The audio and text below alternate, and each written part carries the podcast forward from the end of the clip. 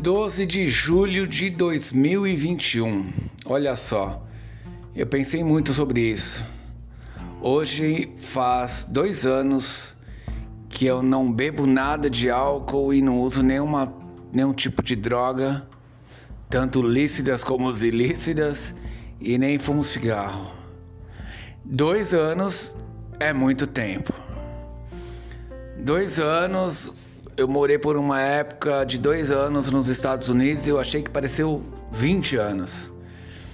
Ficar dois anos sem beber, sem fazer nada, também é muita treta, por quê? Ninguém te ajuda nisso, brother. Tipo, é... quando eu resolvi parar de beber e fumar, por causa que eu. Assim, a minha personalidade foi toda criada em cima de beber e fumar. Eu criei uma persona em cima disso. Eu era uma pessoa muito tímida, muito é, me sentia muito inferiorizado, achava né, que não tinha muito como me destacar, né? Não era o cara visto pela sociedade como o mais bonito, o mais forte, o que chamava atenção ou o que tinha grana. Então eu parti na época da adolescência, falei, puta, eu preciso fazer alguma coisa. Eu falei, ah, você o doidão. E querendo ser doidão, você bebendo, chapando, dando uns tiros de cocaína e tal, fumando maconha, você acabava que se integrando num grupo de amigos e querendo ou não, as, as substâncias todas tiravam a sua inibição e você ia para cima de alguém, de alguma coisa, né? No intuito final de tudo era comer alguém, né? Sempre era essa ideia, você vai catar alguém para ficar. Só que daí o corpo vai viciando, você vai querendo sempre mais, você precisa daquilo, né, cara? Você não consegue ir pra um lugar que não tenha como você não beber e ficar doidão, você fala, meu, como é que eu vou ficar lá sem beber? Não é que eu fosse viciado em beber, eu era viciado em cheirar, na verdade. Eu gostava muito de cheirar. Cheirar, consequentemente, te faz beber. Né? E o bom de cheirar e beber é que você, a galera pensa que você só tá bebendo, né? Se você esconde bem, eu fui um ótimo é, disfarce, cara. Eu fiquei por 25 anos, eu acho, cheirando sem muita gente saber. Né? No final de tudo, aí que é, pegaram alguma coisa e tal, mas sempre passei de boa. E sempre doidão, cara. Desde os 18 anos até os 43, sempre final de semana chapado, né? Bebe, bebe, está sempre na busca de alguma droga diferente. Só que quando vai passando o tempo, o corpo tem uma resistência, né? Chega uma hora que ele acaba ficando mais fraco e tal. Como é que vai ser? Eu em 2009, 2000 e não, em 2005 eu fui morar em Santa Catarina e lá eu continuei bebendo muito, assim, né? Apesar que eu comecei a beber com 18 anos. Daí em Santa Catarina eu bebia, cara, e pra me enturmar, aquela coisa tal e ia procurar farinha também para dar uns tiros. Só que a farinha lá era muito ruim, então eu preferia fumar crack mesmo, que também era fraco pra caramba. E mesmo assim eu não ficava mal, né? Porque a farinha lá me deixava mal três dias. De lá eu fui morar nos Estados Unidos. Daí lá a farinha era diferente, era bem melhor muito forte, que inclusive você morando sozinho em outro país, a probabilidade de você se matar é bem grande, cara, porque a noia que dava era gigantesca. Foi até então que eu falei, meu, eu não cheiro mais, porque essa porra eu vou me matar, cara. Não que eu ia me matar de cheirar, mas eu ia me matar de me jogar na janela. Quando eu voltei pro Brasil e eu resolvi que ia casar, namorar, essas coisas, eu acabei que tendo que encontrar uma outra galera, fazer uma amizade. Eu fiz amizade com umas galera 10, 12, 14 anos mais jovem que eu. E eu entrei no ritmo deles. Então eu tive que voltar a beber tudo num ritmo de uma galera que tinha 20 e poucos anos e eu já tava com meus 30 e tantos. E fui. E isso foi um preço a ser pago, porque acabou derretendo alguns órgãos, né, cara? Eu acabei tendo, depois de uns quase 10 anos disso, eu tive uma queimação muito grande no esôfago, né, cara? Por conta de beber e fumar, e eu não aguentava mais. Fora não é que dava, falava, puta, por que, que eu tô bebendo e fumando se eu tô morrendo de dor, cara? E eu ficava muito mal. Só que a pressão da sociedade é muito grande, cara. Eles forçam, eles querem que você beba, quer que você fique junto, quer que você participe das sociais. Principalmente se você mora em grandes centros, metrópoles, né? Como São Paulo, que é no meu caso. Tudo que você faz é num encontro para beber, comer e chapar. Sempre. Ninguém te pede para te encontrar para ir jogar bola num canto, para andar de skate, como em lugares como Santa Catarina ou Rio de Janeiro, lugares propícios que tem praia e, né? Dá para você ir para outros caminhos. São Paulo não, cara. É ficar louco. Aí eu comecei a ter essa queimação, daí eu tive com muito custo, né, cara, convencer a família. Olha que loucura, né? Eu tive que convencer a família que eu tava ruim e que não podia beber. E a família toda chapada, né, cara? Não, será? Foi muito difícil conseguir tomar remédio e ficar sem beber. Daí ia pôs encontros normais, ficava lá sem beber e tal, tal, tal. E até que chegou um tempo que eu fiquei melhor, né, cara? E bebi mais algumas vezes e não sei o quê. E sempre mal, cara, sempre muito mal.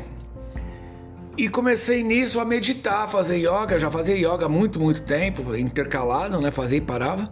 E meditava há muito, muitos anos também, sem noção nenhuma, só lendo pela internet.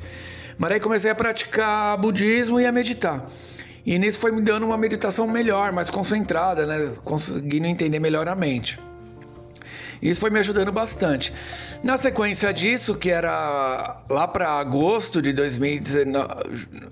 É, primeiro semestre de 2019, eu tava sem beber já um pouco por conta da, da queimação do esôfago, no tratamento que eu fazia, e meditando tal. E aí eu peguei uma pneumonia, cara, por onde eu fui parar na UTI. Fiquei uma semana na UTI, mais uns dias no quarto, ao todo deu 10, até eu me melhorar, ficaram três meses tomando remédio até melhorar. Até eu conseguir voltar a andar de skate, a correr, a andar de bike. Então isso ajudou a ficar sem beber também e as pessoas ficarem mais assim, não, ele tá doente e tal, ninguém forçava. Parece que não, as pessoas falam, ah, ninguém coloca na sua boca, mas é, cara, a pressão psicológica de uma família, dos amigos em cima para você continuar doidão é muito grande. Ninguém quer que fala para você, ah, não, fica de boa, vai ler um livro. O pessoal quer que você chape e fique doidão com ele.